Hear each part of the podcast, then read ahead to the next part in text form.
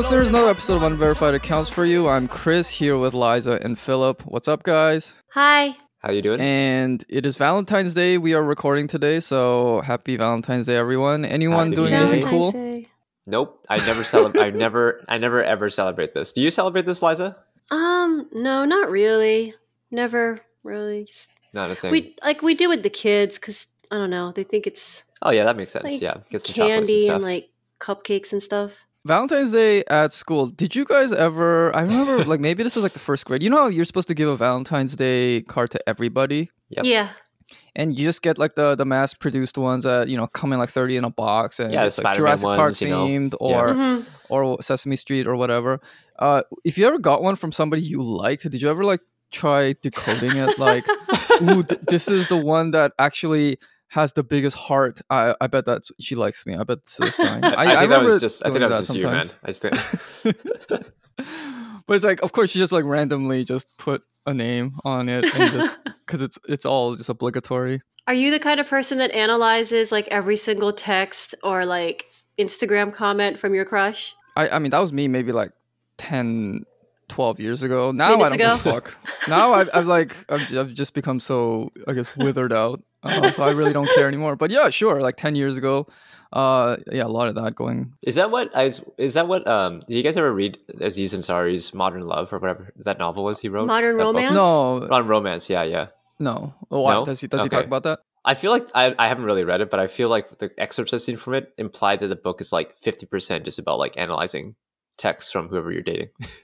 Oh yeah, yeah. that's the I- that's the deal now these days, I guess. especially with dating apps, it, it makes you date so much more than Mm. I think you normally would if you had to individually ask people out that you, you become so desensitized to it that if you cared that much, you would go insane. So you just Mm, learn true. to be like, okay, cool, whatever. That's that's your that's the attitude you end up uh, adopting for better or for worse. Okay, so um, moving on. I mean, we this episode we're going to talk about all of this this like the latest wave of attacks on Asian Americans and it and in particular, I think the class divide it exposes within Asian America. But before we get to that uh, important topic, let's just get through some of the you know lighter news of of the week. Um, I guess this this news isn't that light. I think it's gonna have major repercussions. But uh, Gina Carano fired from The Mandalorian.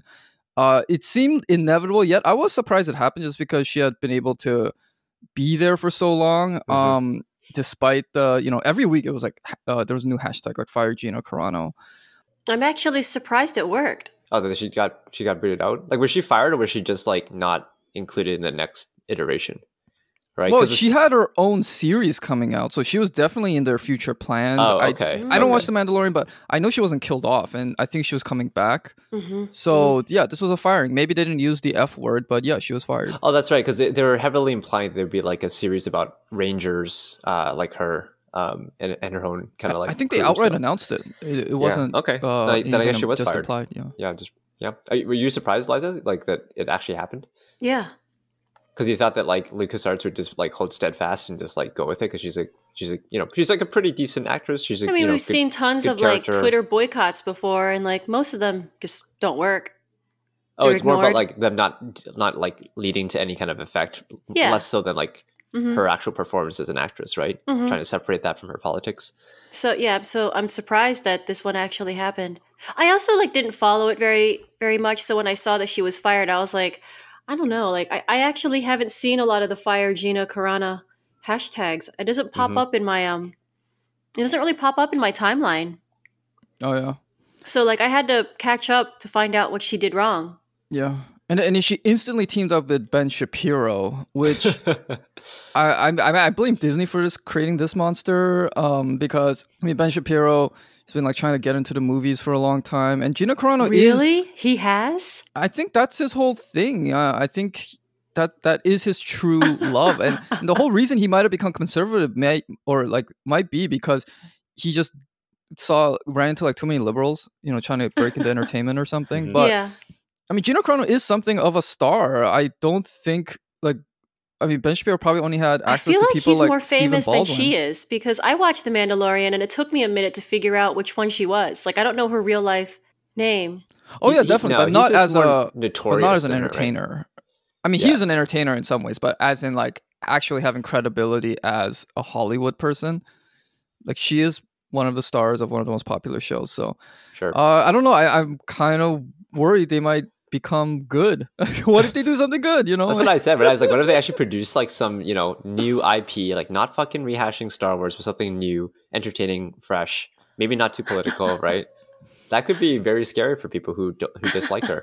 Um, but but what's the likelihood of that? Like, it doesn't seem very high. And uh, I, I keep saying Gina Carano will be our first female president. She has everything. She has star power. Oh man, like no seriously all she would have to do is like tweet like uh fuck you bitch at aoc and that would be the election there's nobody else who can say that and as soon as she does something like that you know that she, she has that thing that trump had which is star power which none of these Mhm. other wannabes who think they can just say what like trump said Mhm. um and and gain his clout no you gotta have the it factor and none of them have it but she has it she's like a fucking mma star tv star you know so so now that Oh, she's dear been God. fired from um, Disney, she's like uncancelable by anyone else. well she's a martyr to the greatest political Yeah. cause of our time star wars isn't isn't that ridiculous like uh, the history book's gonna show uh when they teach it um what ended the american empire? Uh some fat oaf who hated rosie o'donnell and a space fairy tale about laser swords. That's that's what brought down the american empire. It's ridiculous. Anyway um moving on uh as i said a lot of violence against asian americans but never fear uh, jenny han is here to save asian america. Uh, the latest to all the boys i love before movie has come out and the trilogy wraps up. Uh yeah at- at this point um i mean I, I barely even knew this movie was coming out it's like who cares right but I, I thought it was like I thought I've the been second movie, trolling their? Twitter account for the past few months. Wait, what, what are you saying? yeah because philip you shared this trailer with us Yes. like a couple of weeks ago Yeah, and then um I kept you implying thought it was the second movie. Yeah, I had no idea the second movie already came out, so I really don't give a shit about this thing. It- Mhm. Yeah, but it's the end of the tr- it's the end of the trilogy, right? This is the last one. After Yeah. this, we're done. Okay, great, Yeah. great. um liza you were telling us about how you're trolling i'm not, i'm blocked by all those people so how maybe you can No, tell I us mean wh- like what like on their their like their official like to all the boys account, and then like the Netflix account that tweets out like the trailers and stuff. yeah I can't help myself. It's one of those things where I just you know, it's like something takes a hold of me, and I start just tweeting. yeah Yeah, I mean, this might seem a bit ridiculous, but seriously, when that first movie came out, it was like one of those moments where I truly saw just how like full of shit the like media establishment was. Because I remember when things like Master of None and The Big Sick came out, and then like as, as justified as it were, like there were so many fucking articles from like brown women talking about. You know, Aziz Ansari, Kumail Nanjiani, they're like, you know, they're they're sh- you know embarrassing black uh, brown women and denigrating them, and they were right to do that. But we saw so many articles, so I I so I thought when the To All the Boys I Love Before the first movie was coming, I was like, this is gonna be a good chance to see if they're going to do it when it's like a woman of color, because this this movie was just like so awful in terms of doing doing that. I mean, for God's sake, in the first movie, they have that scene where the whole the the sixteen candles scene where you have the the oh yeah, two- yeah, yeah. the two, I guess, half Asian uh, girls watching a racist scene of an Asian man getting racially clowned, and there's a white guy beside them, and they say, "Oh yeah, that seems okay because the white guy's." I'm like, "Oh my god!" Like, could you imagine that happening in a movie uh, where like the genders were reversed?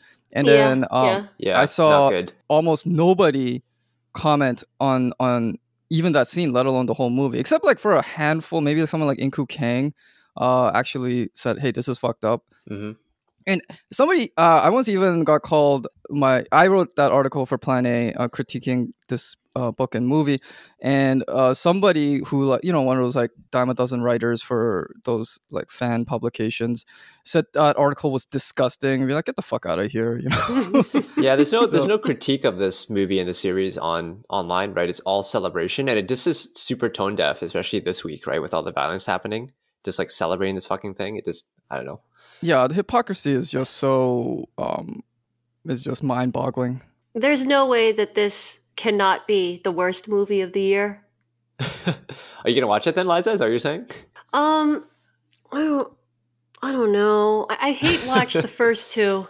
I don't know if I can do it to myself again. Yeah, I, I think at this point It's just going to be the same thing. Yeah, I mean, it's like it- it's the first one's already like so bad uh, that it can't possibly get worse. So I, I don't think there's any utility in in hate watching, you know, the whole series.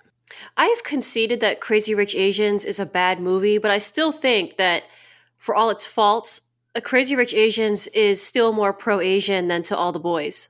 I mean, oh, yeah? it's definitely more pro Asian. I've also like kind of become a like a contrarian on Crazy Rich Asians because I remember reading the book, not liking it. So I, I was like very much rooting for the movie to fail. Then I actually saw the movie and I was like, hey, this is actually not a bad movie. And now there's like, especially like a certain uh, segment of Asian Americans uh, for whom it's it's very much the in thing to constantly bash Crazy Rich Asians. I will actually kind of defend it now. I think it's a solid movie. Um, yeah, I've seen better and I've seen worse. yeah. So Totally middle brow. I think people try to uh maybe they're a bit embarrassed about how like pro media rep they were, you know, a couple of years ago. So now they're like Yeah, I fit into that category. but when to I your was, credit, uh, Liza, you you own up to it. I Unlike was I was some of a these I was a shithead. I mean, yeah, so were we, you know, and so was I. So yeah. I did notice something about to all the boys though, and there's like um it's part of a larger trend that I've been noticing with Mhm. all these uh these novels and movies or, and Uh-huh. shows that are out now. I just it used to be that American suburbia was a code for white, uh, middle and upper class. Um for the most part it still is. Like when people think of Mhm. the American suburbs, they think of a John Hughes movie like Home Alone or Ferris Bueller's Day Off and all those 80s teen movies like Risky Business, but I think that we're seeing a cultural shift. You know, like post World War II, there was a boom of Jewish writers. Now we're seeing a boom of Asian American writers, and they're all writing about the suburbs. Like, think about it. Think about some of the big, the big blockbusters. Either it's blockbuster movies or blockbuster films, or like blockbuster TV shows. Like Get Out took place in the suburbs. I know not Asian, but I mean just like you know, not white. Um, Little Fires Everywhere, that miniseries, even Celeste Ng's other novel is very suburban, and the settings resemble John Hughes. Um, there's Fresh Off the Boat. There's uh, Jhumpa Lahiri's novels, like The Namesake. Like I think that the canon of suburban stories is changing, and um, a lot of it's occupied by immigrant stories now, or the children of immigrants growing up in the American suburbs. So I think it points to a larger thing where it's like the um, the, the overall culture is definitely changing. The makeup is changing. hmm Yeah, definitely. Anyway, that was just something I've been noticing and fascinating. Um, still, think, don't watch To All the Boys. Don't read it. um, watch something else because my whole point is that there's lots of options if you if that kind of story is appealing to you. Yeah. Yeah, and, and for a deeper critique, uh, I'll, I'll link to my article that, that I wrote on it a few years ago on uh, on this show notes. Uh, and, uh, okay, so move, before moving on to our, our main topic, I mean, I think this thing uh, is so big that it, it warrants more of a mention. But I just want to bring up the the Indi- protest going on right now in India w with the with the farmers. I don't know too much about this, so I, I don't want to delve too deeply. But I think it is indicative of how invisible it is in Yeah. American media, despite the fact that I heard that it, it's historically speaking, in terms of raw numbers, this is the biggest protest in the history of the world. hmm Yet That's true. That's I correct. Yeah, when you watch it like on Redfish or like on on Twitter, when you see video clips, it's like a sea of people. Yeah. But I rarely heard anything about it. In fact, the only reason it came up was because Rihanna, of all people, uh, tweeted something about it. Yeah, And that's then- the first time you heard of it. Well, I, I kind of heard about it before, but in terms of just like seeing it trend on Twitter and, and seeing it in the in the more mainstream news, besides it being buried in like page ten or something, Mhm. hmm and and now it, it's died off again. So it just made me think like, what if this were happening in say China? What if like there were Chinese farmers rising up against the, the Chinese government? How No, we saw what happened with Hong Kong. Right, Yeah. right. Uh, how much would we hear about it? And and Rihanna got attacked by a lot of uh, major uh, Indian like Twitter accounts. I think reporters, even like Bollywood celebrities, What did she say about it? Was she like in favor of them or something? Or no, what? she was just like I think she tweeted a news article about it and said like, "Why is no one paying attention to this?" Okay. Um, so Yeah. you know, it, wasn't even. And what, what were people saying to her? They're saying like, "Hey, shut shut up, American! Like, don't talk about her shit." Yeah, or- essentially, like, and and uh, they were even making jokes. I think about oh, you know, like Chris Brown should have finished the job. Oh, Uh, and these weren't just like trolls; these were people with, you know, blue checks next to their names and stuff. But again, Yeah. nothing, nobody reported. And I said, could you imagine what would have happened if somebody uh, like say a Chinese actor or actress had said that. It would be all about anti-blackness, uh, Chinese Confucian misogyny, and and in the and the whole uh, tenor would have been, and, and this is why uh, we should kind of like, you know, maybe we should bomb Beijing, stop the, the One Belt Road Initiative. Uh, basically, that would have been the underlying message. But because it's India and you know India is valuable to America as uh, like a basically a shield against China. Uh, it's like nobody's caring. Remember when uh, Modi like shut down Kashmir uh, mm-hmm. last year? mm-hmm. uh, like nobody nobody even talked about that, which I think feeds into our topic now because uh, this recent um, the latest wave of violence against Asian Americans is I think directly traceable to not just COVID but just like general anti-China sentiment that's been going around for for some time. Uh, so yeah, let, us get into this. Uh, I mean, I, I think we don't. Oh, but before we start, I, have been talking to my friend David, who is uh, like a very high level uh, campaign staffer for Ron Kim, Assemblyman Ron Kim. I just asked him, "Hey, New York City, is there you know anything people can can actually do and things?" So he pointed me to this uh, place. It's the uh, it's the uh, Center for Anti-Violence Education. It's like a self-defense class. You kind of you know how to defend yourself not only physically but also you know verbally and you know because you generally you don't want to get into a fight. Uh, I mean, even if you think you can win, it's not you know the, better not to get into it at all. Uh, so you know de-escalation techniques. Uh, so in New York City, they're offering these uh, free workshops. So that's like something that that we can do. Yeah, there's also uh, the the SF Peace Collective in uh, in San Francisco that's doing patrols, like community patrols of SF Chinatown. Um, but like every every major community with Asian folks has this going on. You just gotta look around on Facebook, uh, mm-hmm. uh, online for it, so you can find out how how to help out. Yeah. All right. So yeah, delving into this topic, it's it's like every day there's like a new attack. So I, I mean, I could I can't Ugh. even like list all the ones that um that that are that are happening. I mean, there, there's a. I'm just finding about some of them that happened months ago. Yeah, I mean, like the the most well known ones like uh, Vicha Ratan Ratanapakdee, um, mm-hmm. and uh, there was a there was that woman who was was raped and murdered, um, E Lee or something, I think. Mm-hmm. That's the one I'm talking about. That happened yeah. in September, and I'm just finding out about it now. I read the thing. I actually read it online this morning. I, I, you have to wonder if this is not a recent way, but just more like for whatever reason, a couple of them uh, hit people's consciousness, and then and now things are getting reported. Like a lot of the things, especially maybe if the people didn't die, um, you know, nobody reported them. So it just, you know, for all we know, this could have been like going on at this level for quite a while. Um, you had to assume it's been going on like since the beginning of the pandemic, right? At the beginning, there was a wave where things were reported like all over the states and in Canada too. And then you know, I feel like people cared a, a, lot more back then. I don't remember there yeah. being such a horrible divide in the Asian community. Yeah, I think yeah, I think because it was uh very new and um you know COVID happened. I, I think also because this was before the the Black Lives Matter protests in mm-hmm. the summer. I think mm-hmm. yeah. so. There was no comp- there was no sense of competition between for attention and resources. So yeah, let's. I mean, I is that what's really going on though? I don't see it as. I, I feel like the competition thing is a is a made up thing. People who were arguing that like you know you have to stop this competitiveness. I was like, wait, were people speaking up about it being competitive? I don't. Oh no, no, definitely. I think that's. uh I think yeah, you're right about that. But I, I do think there is. um I think the people making the accusations for them it is a competition. For the people who are mm. speaking out, okay. it's probably mm-hmm. out of genuine concern. Like, hey, this is my community or this is my grandmother mm-hmm. under a threat.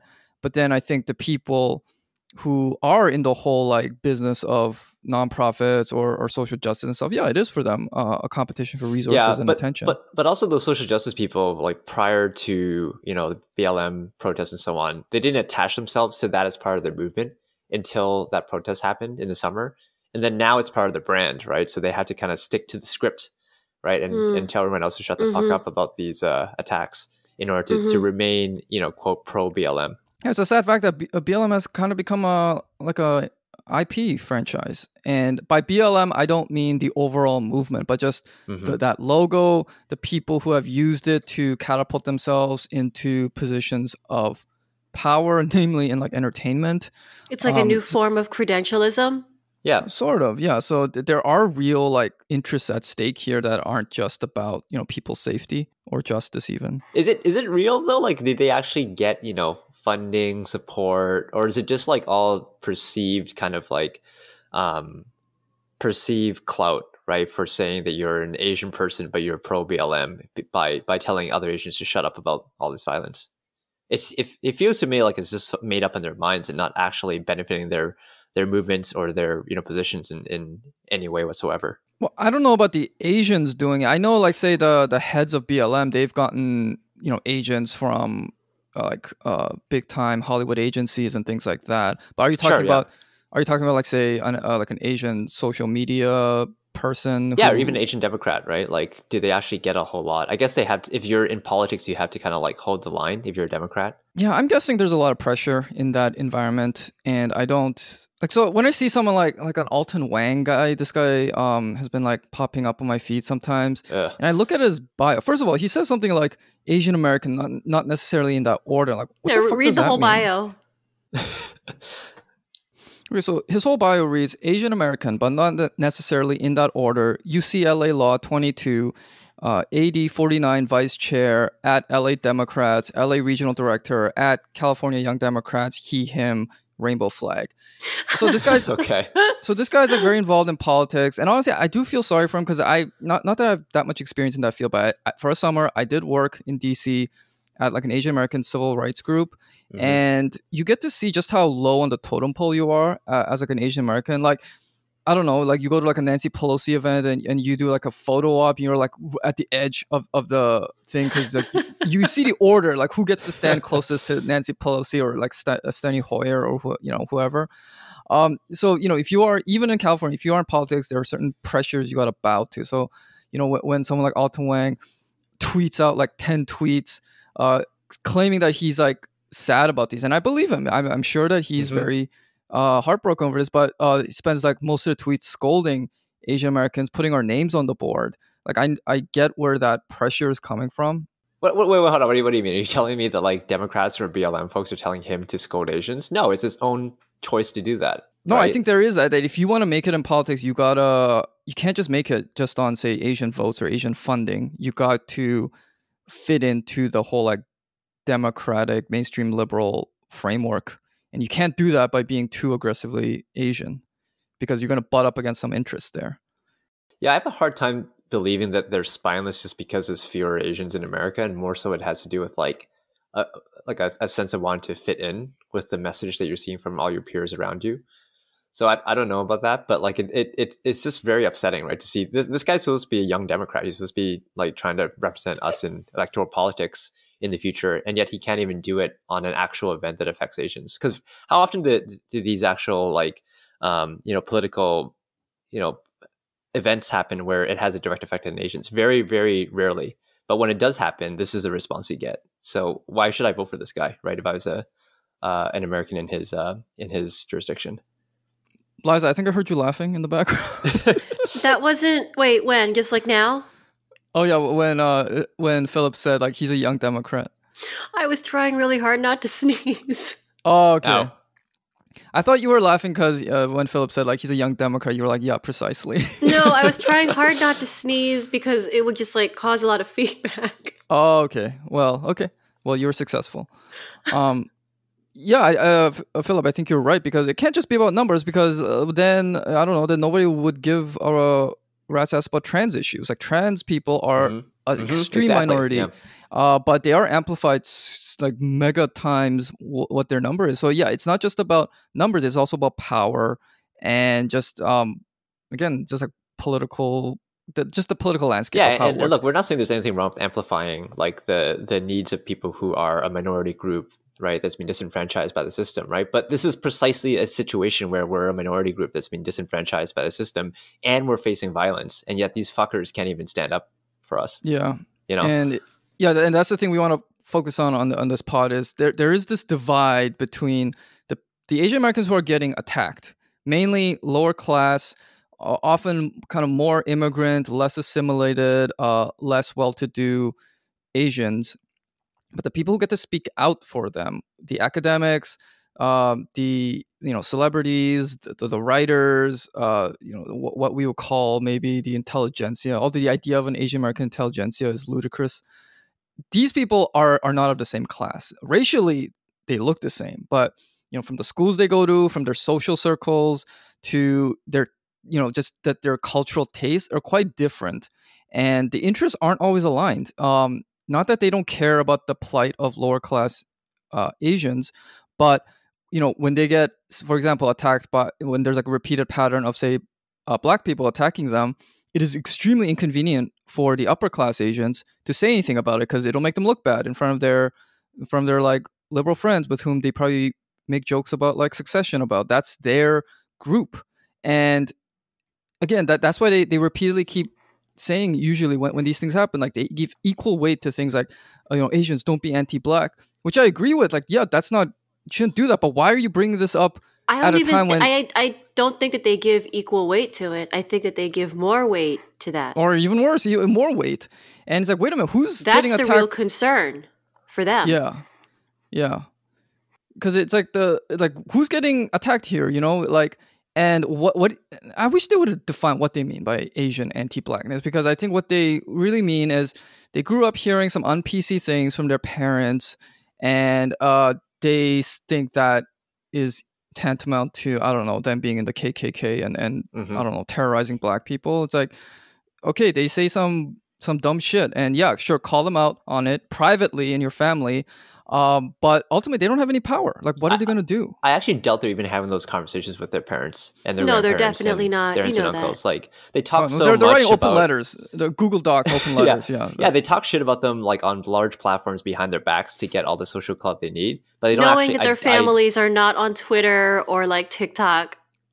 That's Mhm. right. Because you very rarely, you occasionally do, but you very rarely see any sort of writing about like what was that conversation like? How did you make progress? mhm. Did you reach any kind of mutual understanding? You don't see that shit. All you see is a scolding, right? yeah Hundred percent scolding. How does it help? Like like big picture though, how does it really help? It- I- Like I what think are it- our like if we all did have that conversation with like our immigrant parents and grandparents, how how's it gonna change anything? It does nothing about the violence. It does absolutely nothing, right? Yeah. In fact, one one of the people who is starting the late like that open letter thing I, I referenced that uh, that's when like the Michael Brown uh, things happened. But the latest iteration of this, I think, is something called the WeChat project, uh, which is basically like that except um, it's using WeChat. And the person who started it is a is a young woman named Eileen Huang, and I was actually on a Clubhouse chat with her, uh, our friend Samantha Ng, who's a you know Chinatown activist, and uh, Julie Ae Kim from the Asian American Feminist Collective. It was all organized by Jerry Lim, stand-up comedian, friend of ours, who she was on a pod episode a few episodes ago. hmm This is the thing So you we- did on Clubhouse on Thursday night. Yes, so this is the thing I did on Clubhouse, and to be honest, I was potentially expecting some clash uh, with with someone like Eileen uh, and e- even Julie, who like Asian American Feminist Collective. I've had no contact with them, but I know that they're friends with certain people who don't like me or or like or like Plan A or stuff. So I thought there might be some conflict, but seriously, the the whole discussion was so harmonious. Almost like everyone agreed with each other on almost everything, which just makes me think like, especially what's happening to Eileen online right now. I agree that like some of the stuff she made about calling out Asian anti-blackness was just like kind of ignorant and opportunistic. But you know, you go on Reddit, people are still like they're still like trying to hunt her down. It's basically like Mm. cancel culture uh, uh, of their version, and Yeah. I, I just think that's very just it's a sign of I think just like low intellect to just be so obsessed with canceling one person. Like, yeah, fine, like critique her ideas or whatever, but trying to being so obsessed with trying to eliminate one person, uh, I think just shows that it, it's just a petty revenge uh, mindset, and you know they should cut the fuck out. I think it just shows they got, they got nothing else to do, uh, so they're just going after a fucking like twenty one year old girl. You know, I mean, oh, I mean this is kind of a tangent, but I mean, aren't you guys so glad we didn't have like TikTok or Twitter when we were in college? the, the stupid shit that I would have said. I mean, I said it on Facebook, like on my status updates. I remember some like incredibly nauseating things I said, you know, during the Obama McCain um, presidential race. But thank God that's like lost to time. Uh, I, I, maybe if you go scroll through my Facebook enough, you might find it.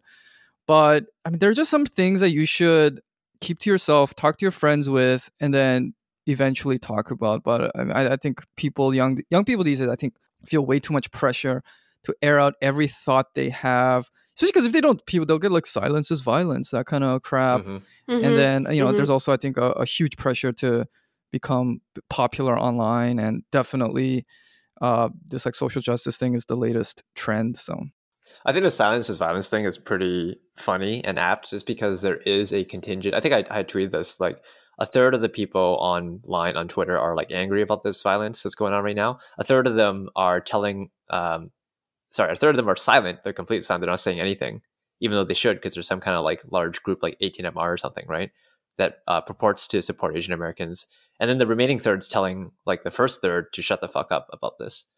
Um, so there is a group of people who really should be speaking out about this quite a bit, but they're choosing not to say anything, and that's literally leading to more violence, right? Because they're not actually forming up any kind of community methodologies around supporting, you know, seniors and, and other folks in in uh, Asian America to uh, against this violence. So yeah, I think Mhm. that's uh, it's funny that they bring that up. Yeah. So yeah. So uh, going back to this class divide more, um, you know, it's this age-old conflict that I see coming more to light in Asian America between the insiders and the outsiders. And Asian Americans, as a whole, generally are quite excluded from most sectors of American society. But I, th- in kind of like mainstream liberal circles, especially lately, there's always been a small opening for certain types of Asian Americans to be welcomed as part of their like mosaic or whatever. And um and i think there's been a long time conflict between the the asians who either are included or feel like there's a path for them to get in there and the ones who don't. And i, I call this a class divide but it doesn't entirely always have to do with money.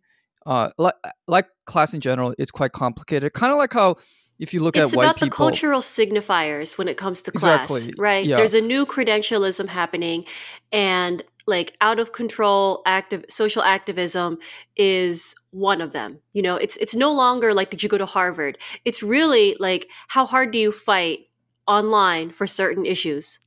Yeah, because I was saying like with white people, like you know, people often say, "Well, you know, Trump supporters actually make on average like uh, ninety thousand dollars, so they're not they're not like the lower class." Yeah, but they, they feel lower class because they don't have the right attitudes, they didn't go to the right schools, they don't live in the right cities. You know, they kind of live out in in the in the margins, uh, away from from the hubs of basically people who matter. It's it's kind of the same thing with Asian Americans. Like, yes, uh, there are poor Asians, but also if you're you know if you're even if you did go to like an ivy league school if you don't have the proper uh you know cultural beliefs or something you're, you're Mhm. just going to be excluded Like when when you said that it doesn't have to do with money, it's like actually the less money you have puts you higher up in Or this new thi- in this new like social ladder.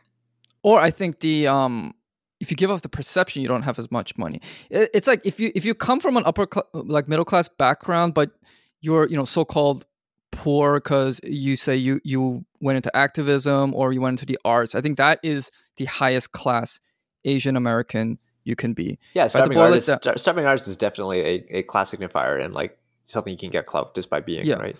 because I, I think if you do come from a more middle middle class or lower background you're probably uh in a maybe kind of gauche way you, you do want that like six figure accounting or lawyer job and for these asian americans that's actually a step below that's like that's kind of eh, you know that that's th- Yeah, that's, that's, not the true minority crap, right? thing. You're not doing you're not doing the you're not being the kind of like rebellious and different um creative Asian, right? You're you're do, you're fitting into the mold. yeah so you, like culturally you don't really matter like yeah sure you might make a bit more money but you, you're not going to get the, the platforms to, to speak out uh, on behalf of your community Yeah. I, I appreciate that comparison between like rich whites and poor whites in the in the you know Democrats versus Trump kind of debate, but I think it's a little bit different for Asian Americans, like rich versus poor, because I think the, the poor Asians they're not as outspoken and political as like say the poor whites. You know what I'm Mhm. saying? Like there's Mhm. this the, the culture war between the whites, the rich whites, and the, the and you know the Republican supporting Heartland whites. Th- th- There's there is you know online and like in protests, like physical protests, there's, there's a lot of activity. But with poor Asians, they're just fucking trying to survive, right? They're just trying to run their small business. They're just trying to like you know live off their their um, you know government subsidies and so on and survive, right? Like if you think about you know um, the ladies who pick up cans in in Chinatown and stuff, right, to return empties and and make a small living off that, like that's very different from like a uh, embattled, loud, you know, Heartland um, Trump I'm- supporter. I'm- I'm convinced that the new lingo, like Heartland, is now synonymous with like lowly white people who are um, unenlightened and unworthy of anything but scorn. And so, among Asian American liberal circles, um, anti black is their code name for um, all the Asian people that they just don't like, that they're embarrassed of. Yeah, bingo. but but the rela- but the relationship's also unidirectional, right? I'm saying that like with the whites, they they they go back and forth, right? Especially online. With this rich Asian, poor Asian thing, it's it, it's scolding in one direction, and there's not a lot of you know Right, uh, right. recourse from the other side. Well, well, they know. I mean, like they know. They know better than to say. You know, there's no word for it because it's like they don't all live in the heartland. Like heartland is too Mhm. white sounding. So, and they can't scream like "you poor Asians." You know. Um, That's right. You you you know uh, y- you working class Asians because that's so politically incorrect. So yeah, so so they'll say anti-black. so anti-black is the politically correct way to scream at poor Asian immigrants that they don't like. Because it's not even a bunch of East Asians, you know. That it's it's like it's mostly Southeast Asians, which is also very politically incorrect to go after. Yeah. Liza, you make so many good points there. I, I want to address one thing that Philip said. I definitely agree with you that the like the heartland whites are definitely much more politically active than the Asian equivalent. Until I think the last year or so, because of COVID, you see that with like the "They Can't Burn Us All" movement. For the first time, I'm seeing um, Asian Americans to kind of like not giving a fuck and coming out harder. I mean, there's like uh, these Instagram accounts. I don't know where the hell they came from. You know, uh, like Asians with attitudes, Asian Mhm, Dawn. mhm. Yeah, um, yeah. I don't know that, and these have lots of followers, so I, I am encouraged to see that. Mhm. Um, and I'm seeing like some like someone like uh, Charlotte Cho, who's a like a K beauty um, tycoon. Soko Glam. yeah, Soko Glam.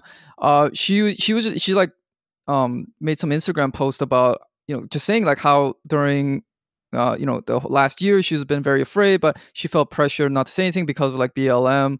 I mean, you know, she supports, but still. And she's saying that, and she got like attacked on Twitter by some people, which is how I found out the, about the post. So I was like, hell yeah, I'm gonna give that uh, Charlotte Cho's post a like. So I was like, thanks for directing me to that. Mhm. But Liza, you're definitely right about how anti-black has always been used as a cudgel by Asian Americans, often East Asian Americans, against other East Asian Americans whom they thought were threats to their power.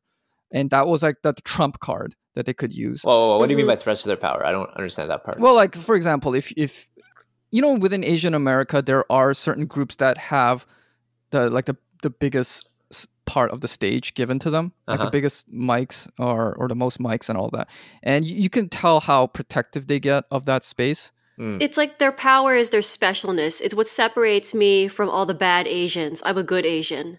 I have tons of non Asian friends. Right, right.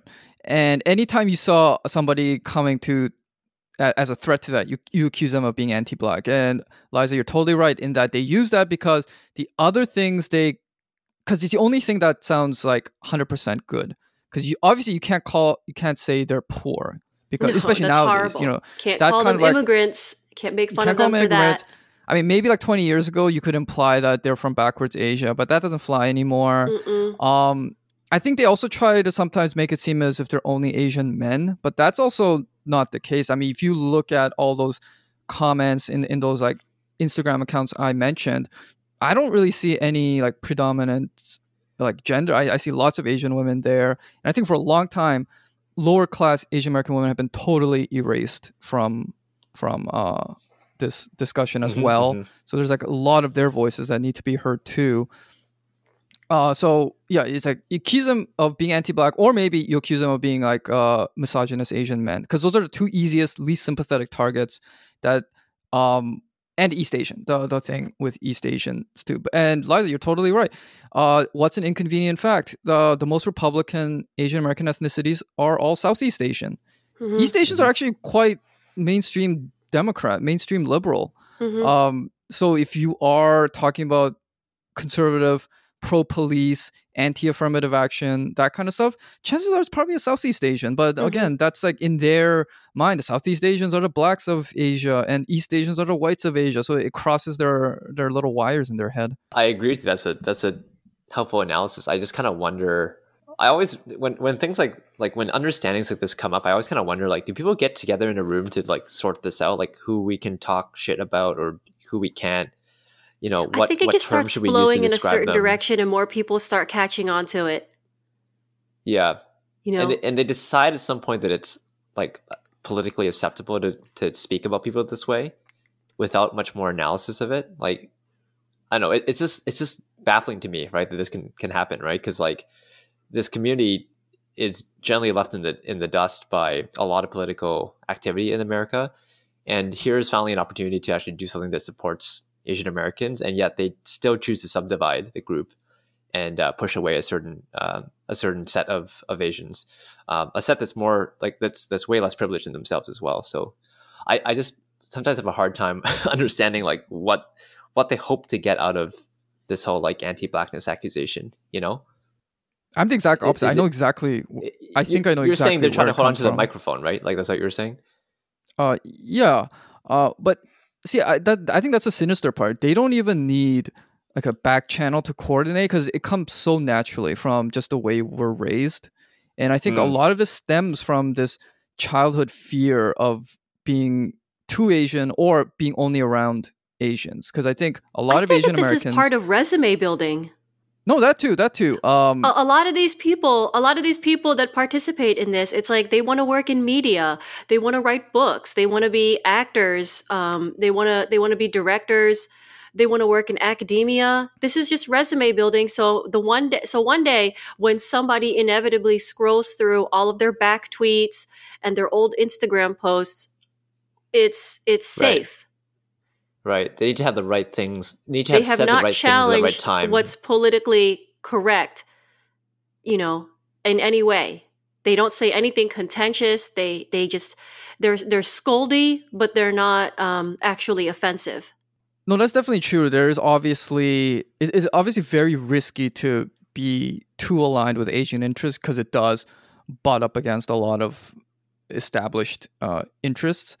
No because one day one day with the rise of china it's like if you are super pro asian it's like i don't know maybe 20 years in the future when you've got your cushy media job or your your cushy professor job it's like oh my god like um I, I don't know it's like more and more being pro asian is seen as like being pro white you just aren't allowed to do that. Hmm And I think that's been uh, a fear that a lot of Asian Americans have been instilled with from from a very young age. Like that insecurity that comes if, let's say, your friend group is like all Asian, to feel that you've somehow failed to integrate or or you know just just feeling like you're some kind of loser because you, you didn't have enough of a diverse circle of friends. I think I think a lot of it stems from that, which is why they have no problem throwing Asians under the bus in order to essentially curry favor with with non-Asians. To them, that's just been something they've been doing since uh, a very young age, and now they can have some kind of political uh, justification for doing it. But I, I think it comes from that learned childhood behavior.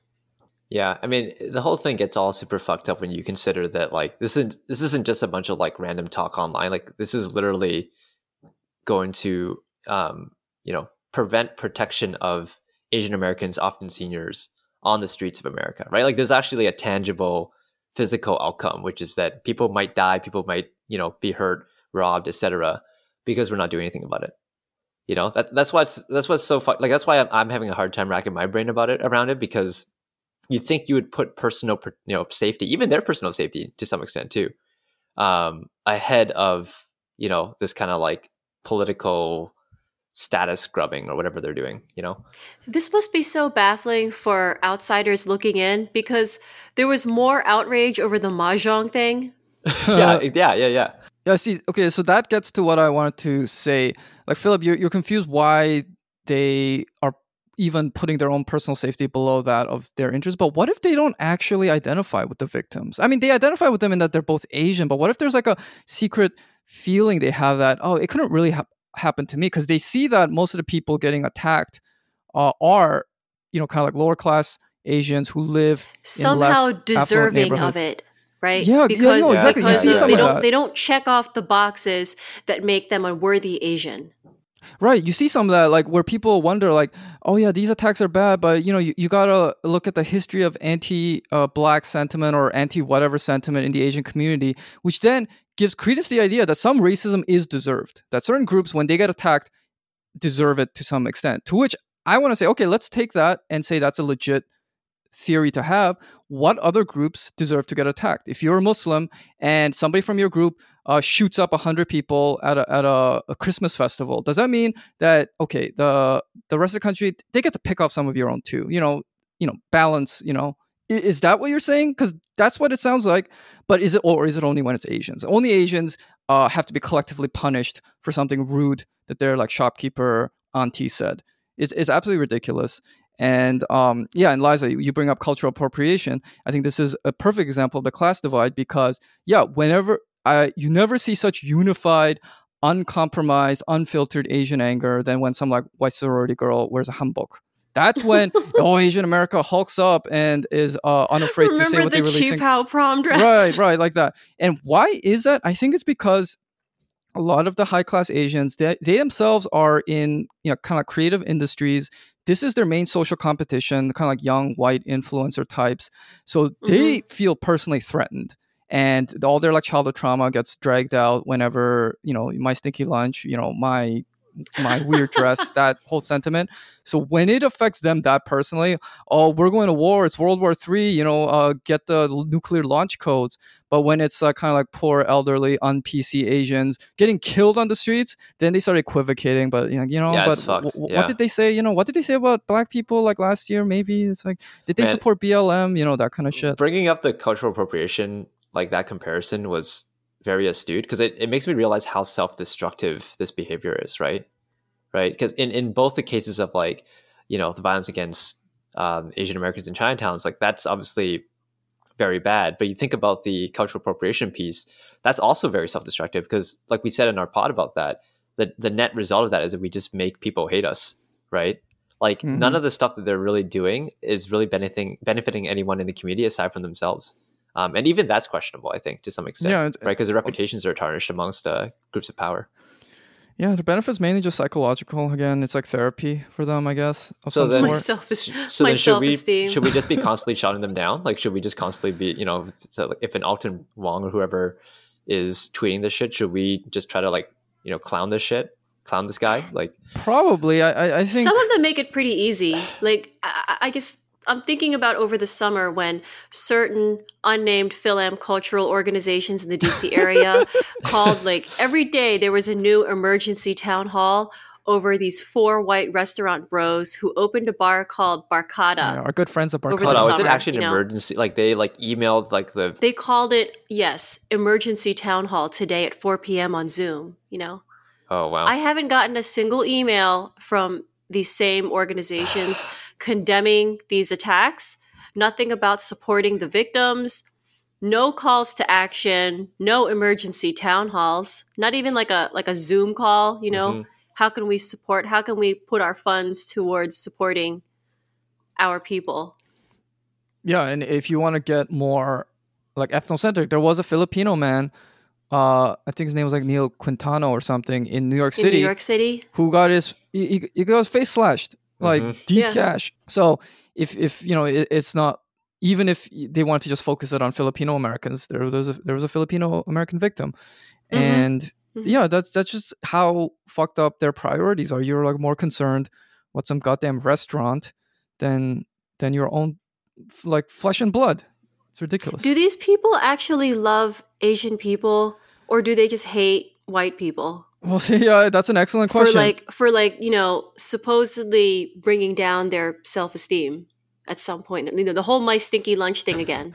I think that's an excellent question to raise. And do you I- actually have Asian pride or do you just hate whites? Like which one is it? I don't Yeah, even know I- if they You hate whites, right? Because because to some extent their behavior is about like being becoming more white adjacent, becoming more accepted into the white kind of liberal mainstream political conversation. I don't I don't know. I mean, I feel like there's so much there's so much scold. There's more scolding of whites than anything.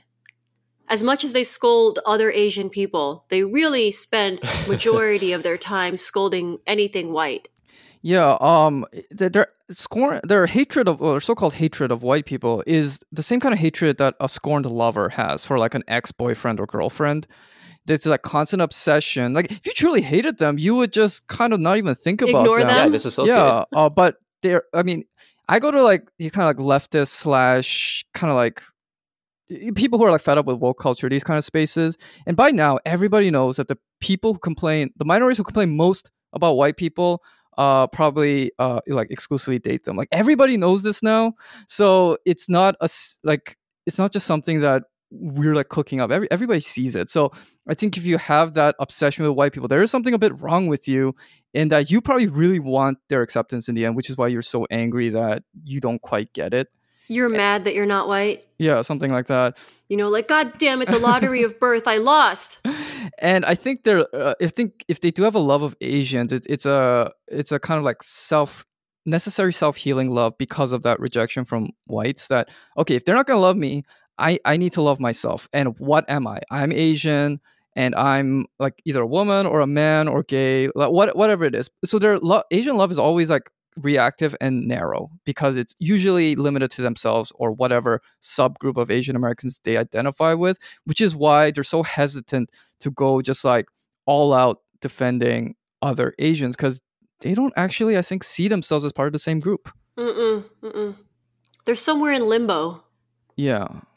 And I think they see themselves as the vanguard uh, that will lift Asian Americans out of the, their the backwardsness that they're in, either because of their race or culture. But since they are the enlightened ones, they uh, through their hectoring and scolding and example setting, uh, they will be the role models to bring Asian America uh, into the like 21st century or something.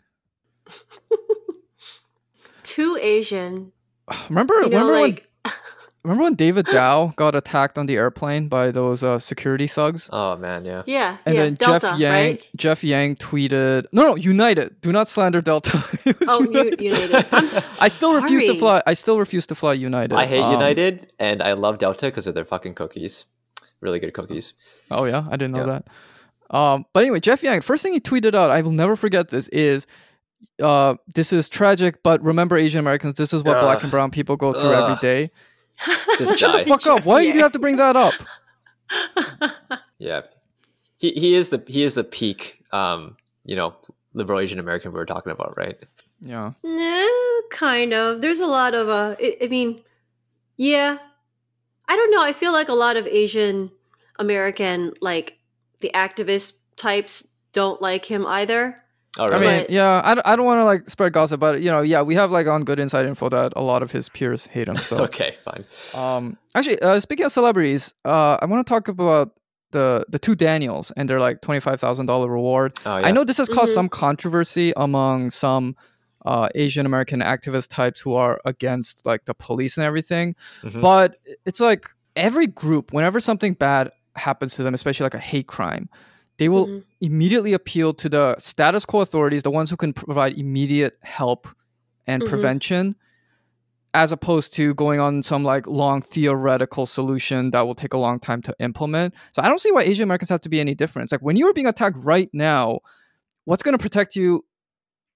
In, like right now is is the police that is a simple fact like like some program that is going to reduce the carceral state by like carceral state by 40% i mean that's good but that's not going to help you in the in the in the short term you know so i i think again this is regardless of what whether you think like the like putting a reward out for that is a good idea at least they're erring on the side of doing too much to protect asian americans i don't think we see that enough nearly that uh, and I think that's just what Asian Americans really want to see, like somebody really going to bat for you to the point where they might be going, uh, being a bit too, doing a bit too much. But Asian Americans almost always do too little. They always shy away. They're like the Democrats. They always undercut their own negotiations before even getting to the table. So at least with the two Daniels, they, if they did anything too much, they did it on the side of protecting Asians. So I was very Mhm. glad to see that. Yeah, and and who's to like immediately jump to this conclusion? Like that there's going to be violence that comes out of this $25,000 reward, right? It's not saying like you're going to get this money if you form a vigilante group and find and murder the person who did this, Mhm. right? They're just saying like, hey, if there's any information that can lead to the arrest or some, you know, to to resolving this issue, like there's 25 grand up for it. So it, it it's a bit ridiculous that they're always cherry picking precisely what outcome they think is going to happen, you know, in, in response to these uh these events. Yeah. I think it's also a turf war because both Daniel Dae Kim, Daniel Wu, I don't think they're aligned with any of the main activist groups. Or so I, I think if you are part of an activist group, you see them as encroaching on your territory. Uh, so I think that's also another reason. Uh, again, it, it just comes down to a fight for. Are activists the new celebrities like Greta and like David Hogg? oh God, do we have to talk about that?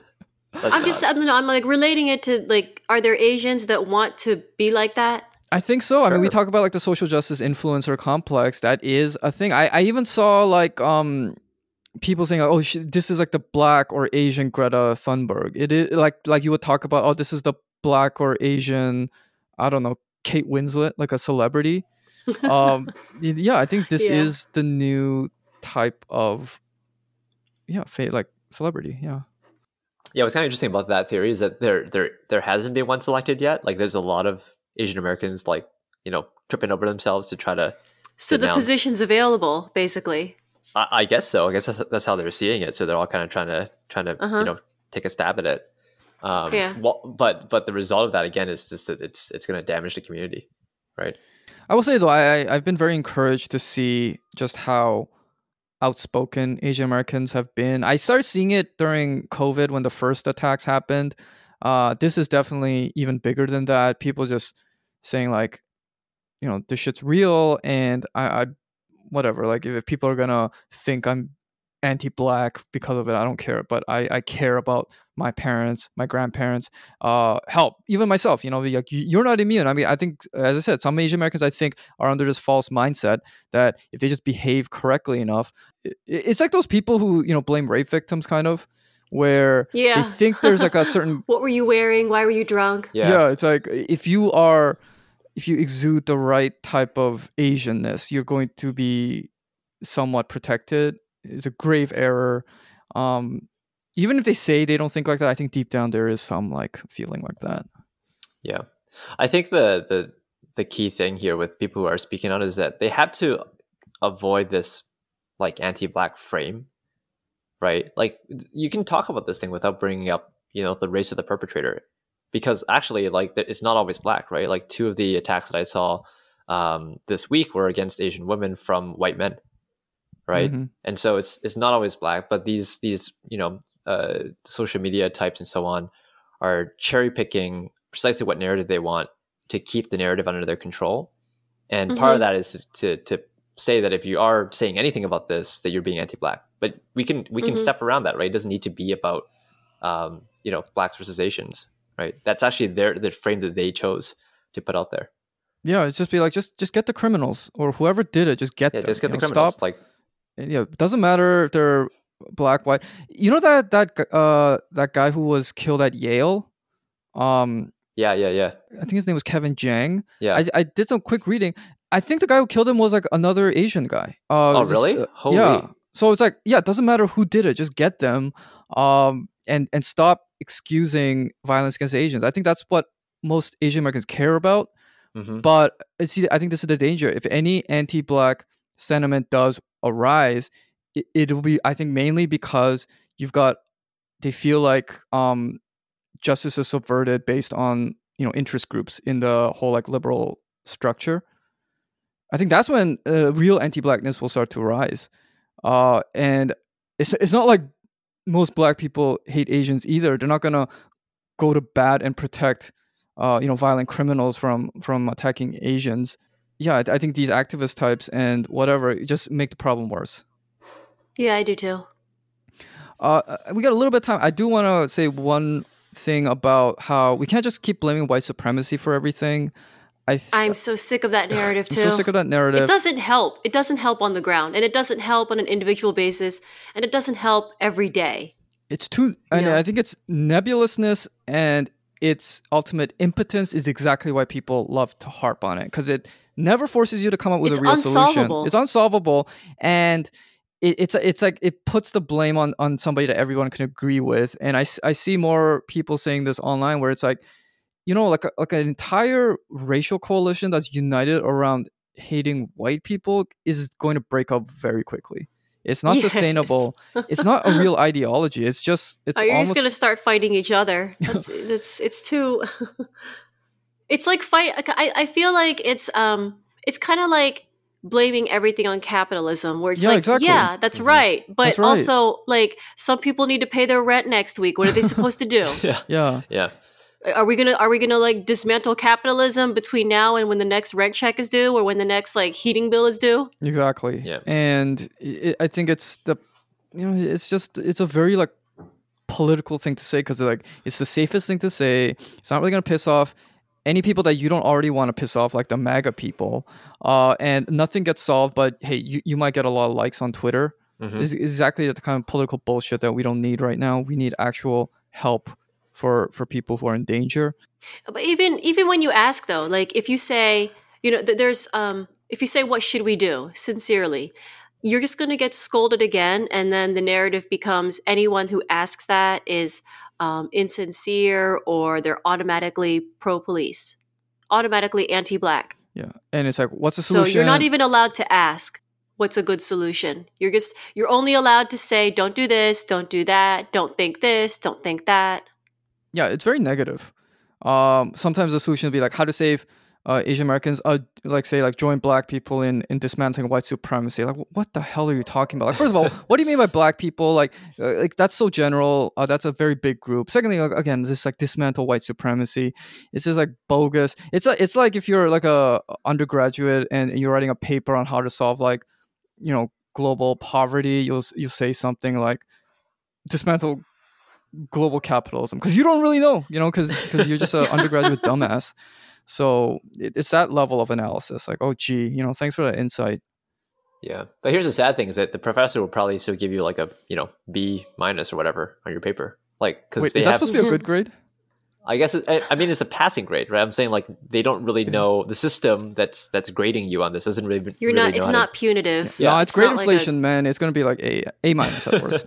but see, no, that's a perfect analogy because these people are essentially still students appealing to the professor that is I don't Yeah. know whatever that social media audience or right. uh, whatever people they're trying to Future get to. And they're trying to get the A's. That's all they're really trying to do is get the They just learned the language of social justice, like academic social Yeah, justice. and even in like the so-called real world, they're still out there trying to get the A's by saying the right things, writing the right things, but uh, offering no That's real what I said earlier. They're building their resumes. Yeah. That's all this is. Offer a fucking solution or get off a fucking soapbox, right? Yeah.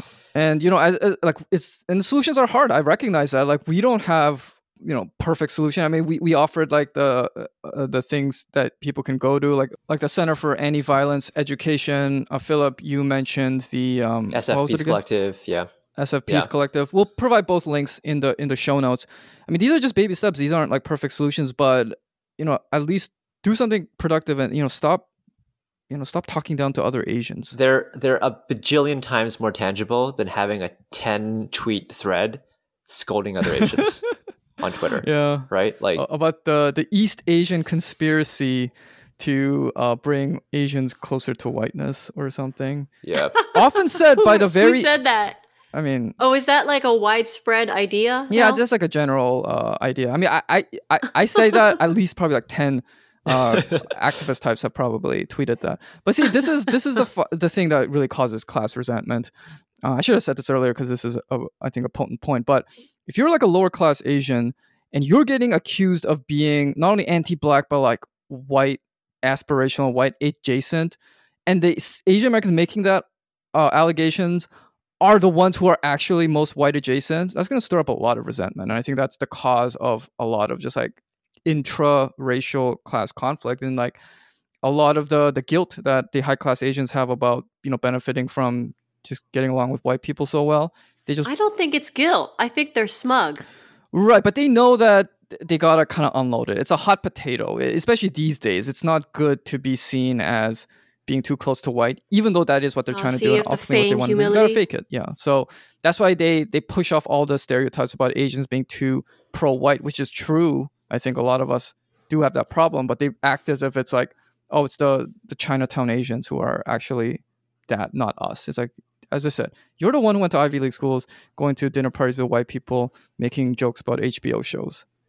Who's the white adjacent one? Come on. Okay, I think we're about just about at time. Um, any any last thoughts? I mean, I think this is what I said earlier. Like, avoid avoid the fucking frame. Speak out about this online if you're doing that already, and join these groups if you can. Right? Mm-hmm. Actually, try to think about what's tangible. Who are some trustworthy Asian American journalists or like people to follow on Twitter, you know, besides us? Because I can see mostly bad takes and I see shitty information. Uh, I probably won't even read a tweet if it's a blue check that wrote it. Um, There, Mhm. there. I know that there's some The- exceptions for the most part, but seeing the kinds of takes that are coming from like fellow Amer- Asian Americans online, I think is proof that representation is not exactly working in our favor. I'm actually seeing some of the most vehement hatred for Asian people coming from Asian people themselves. yeah. Um. So so who's like some good who are some trustworthy people? Uh, I I think this guy he, he I think he writes for Fair, uh, which is the um. What about like um I don't know how to pronounce his name. Help me. Is it Danny Haiphong at Black Agenda Report? Uh, I don't follow him, but he I think he's probably a good source. Um, Mhm. Okay, so Josh, who is I- think a contributor to fairness and accuracy in reporting, his handle uh, is at Josh C0301. I've seen him tweet stuff uh, in uh, calling out Asian Americans who are essentially blaming Asian Americans for these attacks. So I think I think he's a good guy to follow. I I think he Mhm. writes a lot about like Yeah. geopolitics and stuff. There's also a woman I f- forgot her name, but I'll, I'll dig it up for the notes. Um, who is like a local reporter in the SF Bay Area. Um, who's being Oh. Dion Lim. yeah, yeah, yeah. That's her. Oh yeah, yeah. She's been doing a lot of the. I see her tweets being uh, like sourced a lot. I think she's doing well. yeah. Um, there's a. I think she's a Harvard professor named Laura Huang. I think she tweeted something about uh, asking like other minority groups if they were going to stand with Asian Americans, and I, I think she got the most blowback from other Asian Americans Oh who, my are, God. who are embarrassed that she would say something like that. But hey, you know what? Again, at least she's erring on the side of doing too much for Asian Americans. So um, that was that was like heartening to see because you know ev- that's how you gotta stand. Like make your position. You can't, as I said, undercut yourself before you even get there because it's all a negotiation. That's what society is. It's groups like negotiating with each other. And if you want to get what you want, you gotta kind of like ask for more than what you really expect to get. But Asian Americans do the exact opposite. As I said, just like the Democrats. Okay. Um, I think I've said everything I want to say, so I think it's a good time to wrap this episode I'm up. Happy Valentine's Day, everyone. Um, you know, this is obviously a, a heavy topic, but hopefully people got something useful out of it. hmm All right. Until next time, this is Unverified Accounts signing off. Bye, Yep. everyone. Bye.